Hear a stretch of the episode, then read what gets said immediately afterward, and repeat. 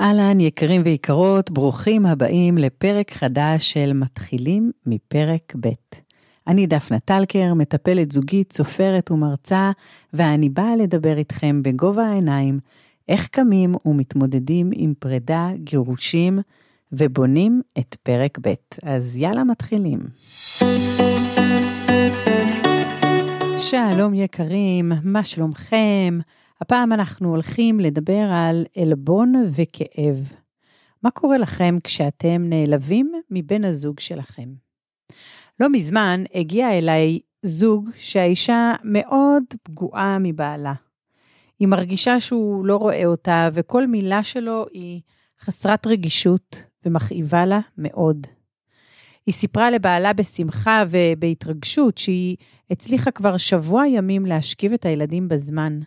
היא ידעה שזה מאוד חשוב לו, שיהיה לילדים את הסדר לילה הזה, והיא ציפתה שהוא יגיד לה, כל הכבוד, את אלופה, אני שמח ואוהב את ההשתדלות והשינוי שאת עושה. אך במקום כל זה, הוא אמר לה, או, oh, פשוט הפכת לנורמלית. היא שמעה את המשפט הזה, והלב שלה נקרע. שוב, היא יודעת ובטוחה שהבעל שלה חסר רגישות ולא אכפת לו להוריד ולהנמיך אותה. האוזניים שלה שמעו, כשאת לא משכיבה את הילדים בזמן לישון, את לא נורמלית, לא טובה, לא מוצלחת, לא שווה. המחשבה הזו הביאה איתה המון כאב. זה בדיוק מה שאימא שלי הייתה עושה לי כל החיים, מנמיכה אותי ואת היכולות שלי, היא לא האמינה בי. המילה הזו פשוט עושה לי רע, ומי הוא בכלל שישפוט אותי אם אני נורמלית או לא נורמלית? באותו הרגע שבעלך אומר לך שאת עכשיו נורמלית, יש לך שתי אפשרויות, ככה אני הסברתי לה. להתעצבן, להגיד מילים קשות ומעליבות בחזרה, או אפשרות שנייה, להסתגר, לזוז ממנו, לקחת את עצמך בהפגנתיות משם ולא לדבר איתו בכלל. זה מה שהיא עושה בדרך כלל. גם אני הייתי פעם במקום המתגונן הזה. זה מקום מאוד בעייתי, את חיה בתחושה שבן הזוג שלך הוא האויב וצריך להיזהר ממנו. זה גם המסר שבעצם העברתי לילדים. מה אני יכולה לעשות אחרת? אני לא יכולה לשנות את מישהו, את העובדה שהוא אדם מנמיך ומוריד. איך את רוצה שאני אתנהג? היא שאלה אותי. לתקוף בחזרה זה לא הדרך. זה ברור שלהיות תוקפן זה, זה לא מתאים. אבל גם להתגונן זה דרך לא נכונה.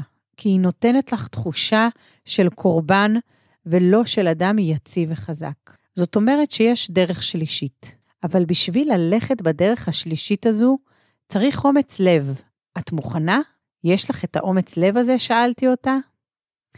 היא ענתה לי, גם כך החיים שלי הם רכבת הרים. מה כבר יכול להיות יותר מפחיד מהעליות והירידות שאני מרגישה? גם אם הכל טוב שנייה אחת, אחרי זה הכל מתהפך. הנפש שלנו בעצם בנויה מכוחות. אפשר לקרוא לזה גם מידות. לדוגמה, נדיבות, אמפתיה, אומץ, כנות, אלו סוגים של מידות טובות. המידות האלה באות לידי ביטוי בעולם על ידי היכולת שלנו לפעול אותן. אני נותנת צדקה, אז אני פועלת את מידת הנדיבות שלי. אם המידות הן רק בתוכנו, בלי שנוציא אותן לפועל, אין להן משמעות. הם אפילו יכבידו עלינו כי נרגיש כמו הר געש מלא בכל טוב, אך אין שום השפעה החוצה, אין שום מקום שאנחנו באים לידי ביטוי. לכן, לאדם יש גם מה שנקרא לבושים, המחשבות שלנו, הדיבור שלנו והמעשים שלנו. על ידי שלושת אלו אנחנו באים לידי ביטוי. אנחנו מוציאים את הכוחות, את המידות שלנו, הפנימיים, החוצה לעולם. אפשר לחשוב על הכוחות שהם העולם הפנימי שלנו. לאף אדם אין נגישות לשם. אין ידיעה מה קורה שם חוץ מלנו עצמנו. וברגע שהעולם הפנימי יוצא כמחשבות, דיבור, מעשים, זה כבר לבושים חיצוניים יותר שאנשים מסביבנו יכולים לראות, בדיוק כמו הבגדים שלנו. כשבעלך אמר מילה שהעליבה אותך, משהו בעולם הפנימי שלך כאב והתערער. התחושה היא כאילו הוא הצליח לעבור את החומה שמגנה עלייך ולגעת במקום חשוף שכואב לך. הוא הצליח לחדור לעולם הפנימי, כביכול לחדור את הבגדים החיצוניים האלה. וזה באמת תחושה לא נעימה. כשמצליחים לחדור לעולם הפנימי של אדם מאוד מופנם, הוא לרוב יצליח להשאיר פני פוקר, ולא יראו עליו שמשהו מתחולל בתוכו. אולי בתוך הנפש שלו יש סערה, אך הוא לא יראה את זה בשום אופן בלבושים החיצוניים שלו, ואף אדם מבחוץ לא ידע. הוא ילך עם הכאב שלו על הגב או בתוך הבטן, כאילו זה מסע כבד או מחסן, וזה יהווה חסימה. וכך בעתיד הקשרים ומערכות היחסים לאט לאט נהרסות, וכך גם פורצות להם מחלות, מתוך החסימות הפנימיות האלה בתוך העולם הפנימי שלנו. כשמצליחים לחדור לעולם הפנימי של אדם מוחצן, הוא יביע את הכאב והכעס או העלבון, וכל העולם הפנימי שלו יצא החוצה בצורה בוטה. בדיוק ההפך מהאדם המופנם. הכוחות והמידות הפגועות שלו ישפריצו ממנו החוצה. הוא לא יהיה במקום של אמפתיה כלפי בן הזוג או כלפי הזוגיות המשותפת, אלא בהזדהות מוחלטת עם הכאב הפנימי שלו. שני המצבים, האדם המופנם והאדם המוחצן, הם מצבים לא בריאים שגורמים להרבה כאב. הם לפעמים קורים לכולנו. האתגר שלנו ברגע הפגיעה הוא ללמוד לעשות עצירה. האדם המאוזן זה לא אדם שלא מרגיש כאב, אלא זה אדם שמקבל את הכאב בלי התפעלות והזדהות יתרה. הוא לא ישר מאמין למחשבות שרצות לו בראש. יש מורכבות וכאב, והכאב הזה עכשיו משתלט לי על כל המערכות בגוף. תחשבו על זה כמו טייס, שאחד הנוסעים פתאום אומר לו, אני רוצה להחזיק בהגה.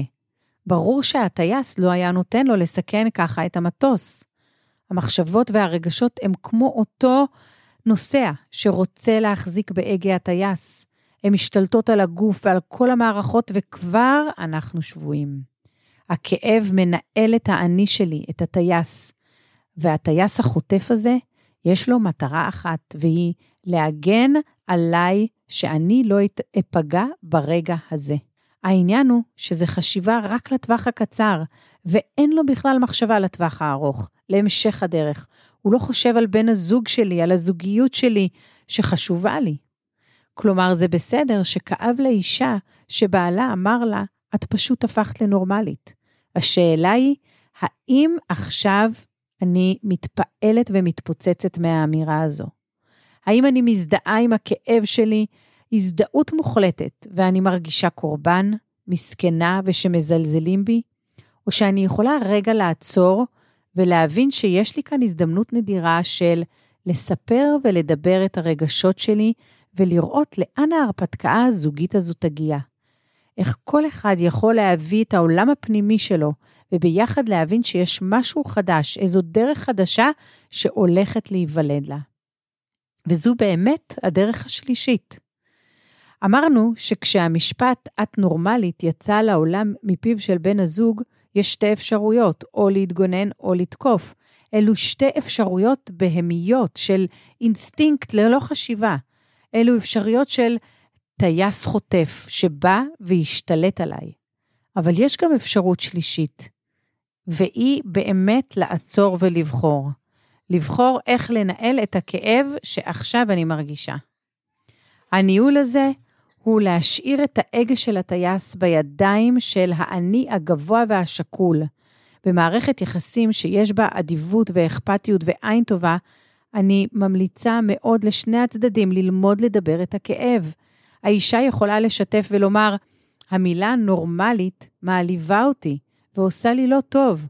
קודם כל, נורמלית מצביע על כך שהייתי לא נורמלית בעבר, וזה לא נעים לי. שנית, נורמלית זה כמו לקבל בתעודה של בית ספר מספיק. אף אחד לא מרגיש שמספיק זו מחמאה. אז אם כוונתך הייתה להחמיא לי, זה לא הצליח. טון הדיבור כאן הוא מאוד חשוב. אם זה נאמר בצורה מאשימה, עדיף להמתין ולהירגע ולספר אחר כך. המטופלת שלי לקחה את עצמה והלכה לשתף את בעלה באיך שהיא הרגישה כשהוא אמר לה את המשפט, עכשיו את נורמלית. היא לא האמינה כשבענה ענה לה, אני בכלל לא התכוונתי להעליב אותך. אני חושב שלהשכיב את הילדים בזמן זה התנהגות נורמטיבית, שצריך להיות בכל בית לכל הילדים, וזה עצוב שזה בדרך כלל לא המצב. אני חושב שלהגיד שעכשיו את נורמלית זה כמו להגיד שעכשיו זה טוב, ככה זה צריך להיות. אני מבין שאולי הניסוח שלי היה יכול להיות מוצלח יותר, אבל אני מרגיש שזה להיתפס בדברים קטנים ולא כל כך חשובים. אני לא יודע אם אי פעם אני אבין את כל הניואנסים הקטנים האלה. אני מבין שזה מפעיל אותך ואני מצטער שאין לי רגישות להבין את זה. היא חזרה לספר לי מופתעת על השיחה יוצאת הדופן שהייתה ביניהם. היא התרגשה מההסבר שלו ומכך שהוא שיתף אותה בקושי שלו להבין את הדקויות הקטנות. אלו לא דקויות קטנות מבחינתה, אך היא כן מבינה שהמילה נורמלית מייצגת משהו אחד אצלה ומשהו שונה מאוד אצלו. הכאב נרגע ברגע שכל אחד דיבר את הכוונה שלו ואת מה שהוא מרגיש. היום האישה המקסימה הזו יודעת שכשהיא מרגישה עלבון, היא נעצרת. היא עושה כמה נשימות עמוקות ומתחברת לטייס האמיתי שבה, ולא לטייס החוטף, הרגש שרוצה לשלוט על המצב. המשפטים שהיו יוצאים פעם היו, אתה מבין שפגעת בי ואתה צריך לבקש סליחה ולא לעשות את זה שוב. היום היא עובדת על הבחירה שלה. לא בגלל שהיא רוצה לחנך את בעלה. טוב, בעצם אולי קצת, אבל זה בוודאות לא יצליח ורק יעשה יותר נזק, כי אף אדם בעולם לא רוצה אילוף. היא עובדת על הבחירה שלה כי היא רוצה להרגיש טוב יותר עם עצמה, להתנהג כמו אדם ממקום גבוה, עם בחירה, ולא כמו בעל חיים שהאינסטינקטים שולטים בו. יש לה גם הבנה שזה יכול מאוד לשפר את הזוגיות שלה, ואת זה היא מאוד רוצה. אז קבענו ביחד שאחרי העצירה שהיא עושה, יש לה מנטרות שמחברות אותה לעצמה. היא אומרת, יש לי כוחות להתמודד עם העלבון שאני מרגישה. אני מנהלת את הרגש שלי ולא הוא מנהל אותי. אלו דוגמאות שהיא אהבה. כל אדם צריך לבחור את מה שמדבר אליו כמובן. ואחרי שהיא במצב של בחירה, אם זה מתאים לסיטואציה, היא יכולה לדבר את הרגש שלה לבעלה. משפטים בסגנון של אני מרגישה ש, קשה לי לשמוע ש, הייתי רוצה ש. לא משפטים מאשימים בסגנון של אתה היית צריך. זה להחזיר את הפגיעות, וזה לא מדבר את הכאב שלי, אלא את השיפוטיות שלי, ואת זה אנחנו לא רוצים. העניין הוא לדבר, לא בתוקפנות, לא בהתגוננות, אלא כאינפורמציה ועדכון שאני מביאה לשולחן. כי חשוב לי שתדע מה אני מרגישה, כי אתה חשוב לי, וחשובה לי הזוגיות שלנו, ויהיה לשנינו טוב בה כאשר נדע מה השני מרגיש. אז אני פותחת צוהר לעולם הפנימי שלי, ומדברת את הרגשות שלי החוצה. אל תחששו לפתוח את הצוהר הזה לעולם הפנימי, כי כאשר אתם פותחים אותו, זה ביד שלכם כמה לפתוח, איך לפתוח ומתי לסגור. כשמישהו חודר לעולם הפנימי, זו תחושה של איבוד השליטה. נכנסים לבפנוכו שלי בלי אישור. אך כשאני פותחת ומשתפת, השל... השליטה שלי היא הרבה יותר אפשרית. זה עניין של אימון וזה הגיוני אם בהתחלה זה עדיין לא עובד לכם מעולה. וזה בדיוק כמו ההבדל בין שודד שנכנס פנימה, ובין אורח שאנחנו פותחים בפניו את הצוהר, את הדלת. עכשיו, אחרי ששיתפתם בכאב שלכם, הוא יושב על השולחן, והוא באמת לא נעים, כי זה לא כיף לשמוע שמה שנאמר פגע והיה לא נעים. אפילו אם זה רק פרשנות של הצד השני, ולא באמת הכוונה שהייתה בלב. זה אולי ילחץ על בן הזוג שרגיל לחטוף האשמות והתקפות, או שרגיל לשתיקה ולא יהיה לו ברור מה קורה פה. גם לא, גם לא יש תהליך למידה שיש כאן שיח חדש, הרי יש כאן שיח חדש. גם הוא צריך את הזמן שלו להבין שבאתם בטוב ולא בעוד מתקפה או שתיקה. זה דורש אומנות לדעת איך להרים את הכאב שבן הזוג הניח על השולחן, להכיל, להגיב ללא התגוננות או התקפה, אלא מתוך פתיחות. אלא מתוך פתיחת צוהר למה שעובר בתוכו. שיח רגשי שיכול היה להוריד ולהרחיק, עכשיו יכול על ידי למידה להיות מקרב. בין כל בני זוג יכולים להיות רגעים כאלה שהם גם מעבר למילים. יש איזה סימן של אני נוכח ואני כאן ואכפת לי. אלו רגעים שגם אם היה משהו כואב, מרגישים את השותפות. שני הצדדים לומדים לקחת אחריות על האכפתיות, הזרימה והקרבה. כשיש קונפליקט בין בני זוג, הרצון הוא למצוא את עמק השווה. אני רוצה לגור בדרום, אתה בצפון, אז נגור במרכז. כביכול עמק השווה זה המרכז, אך המרכז זה מקום ששנינו מפסידים בו. שני הצדדים לא רוצים לגור במרכז.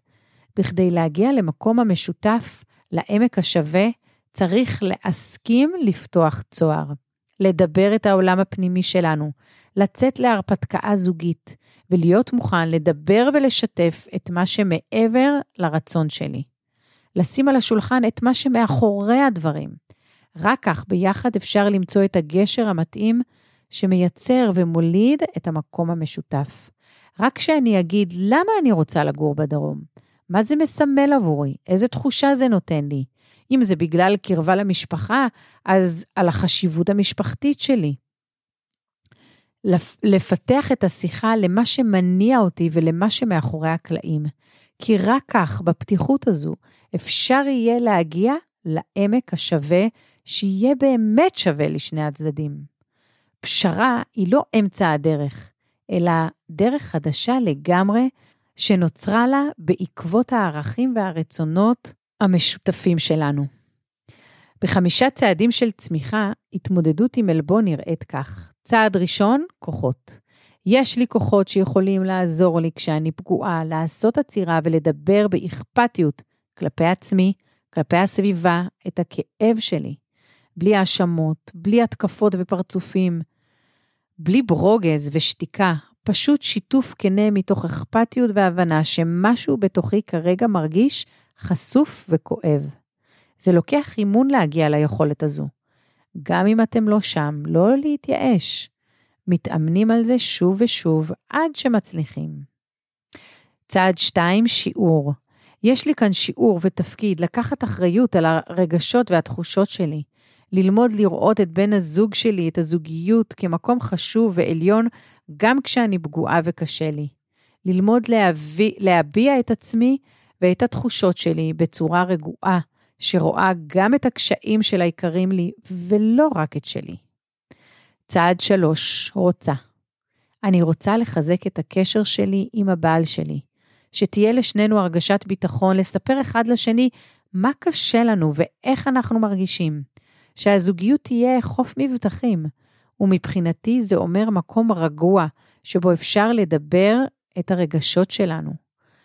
הוא את שלו ואני את שלי, ללא התגוננות, ללא התקפה. פשוט בהכלה מלאה, ובשביל שזה יקרה, אני צריכה ללמוד איך לפעול בדרך שונה ממה שעשיתי עד היום. אז צעד ארבע, פעולה. כשכואב לי, כשאני נעלבת, כשמשהו מפריע לי, אני עוצרת את התגובה הטבעית והראשונית שלי. זו תגובה ללא בחירה וללא חשיבה. זו תגובה של אינסטינקט, וככה בעלי חיים מתפקדים. אני עוצרת ולוקחת נשימה עמוקה, ומחליטה איזה לבושים, איזה מחשבות, מילים, מעשים, הם הכי נכונים ברגע הזה, בכדי להבהיר את הכאב שאני מרגישה. את מה שמתחולל בתוך העולם הפנימי שלי. העצירה הזו שמה גבולות על הטייס החוטף שבתוכי, על השתלטנות של הרגש והמחשבה. האני הפנימי והגבוה מנהל את המערכה. אני לומדת להגיד את הרגשות שלי ללא שיפוטיות והאשמה, אלא רק מתוך שיתוף ואינפורמציה. צעד חמש, הידד, אני אלופה. אני לוקחת אחריות על הרגשות שלי, על הכאבים והתחושות שלי. אני לא מאשימה את הצד השני, אלא מספרת לו ומקווה שביחד נמצא את הדרך שלנו למקום של כבוד הדדי ותחושה של חוף מבטחים. זהו חברים להיום. אני מקווה שהפרק הזה נותן לכם הצצה להתמודדות ברגע של עלבון וכאב. אני מאחלת, אני מאחלת לכם שתצליחו להגיב מתוך בחירה בנחת ובאמפתיה כלפי עצמכם, בן הזוג שלכם והזוגיות שאתם רוצים לייצר. להיות מחוברים לעולם הפנימי שלכם, להיות מוכנים לפתוח צוהר ולארח ולספר על מה שאתם מרגישים. אם הפרק הזה אכן נתן לכם ערך, בבקשה שתפו אותו עם החברים שלכם. ובינתיים, להתראות יקרים, עד הפרק הבא. ביי.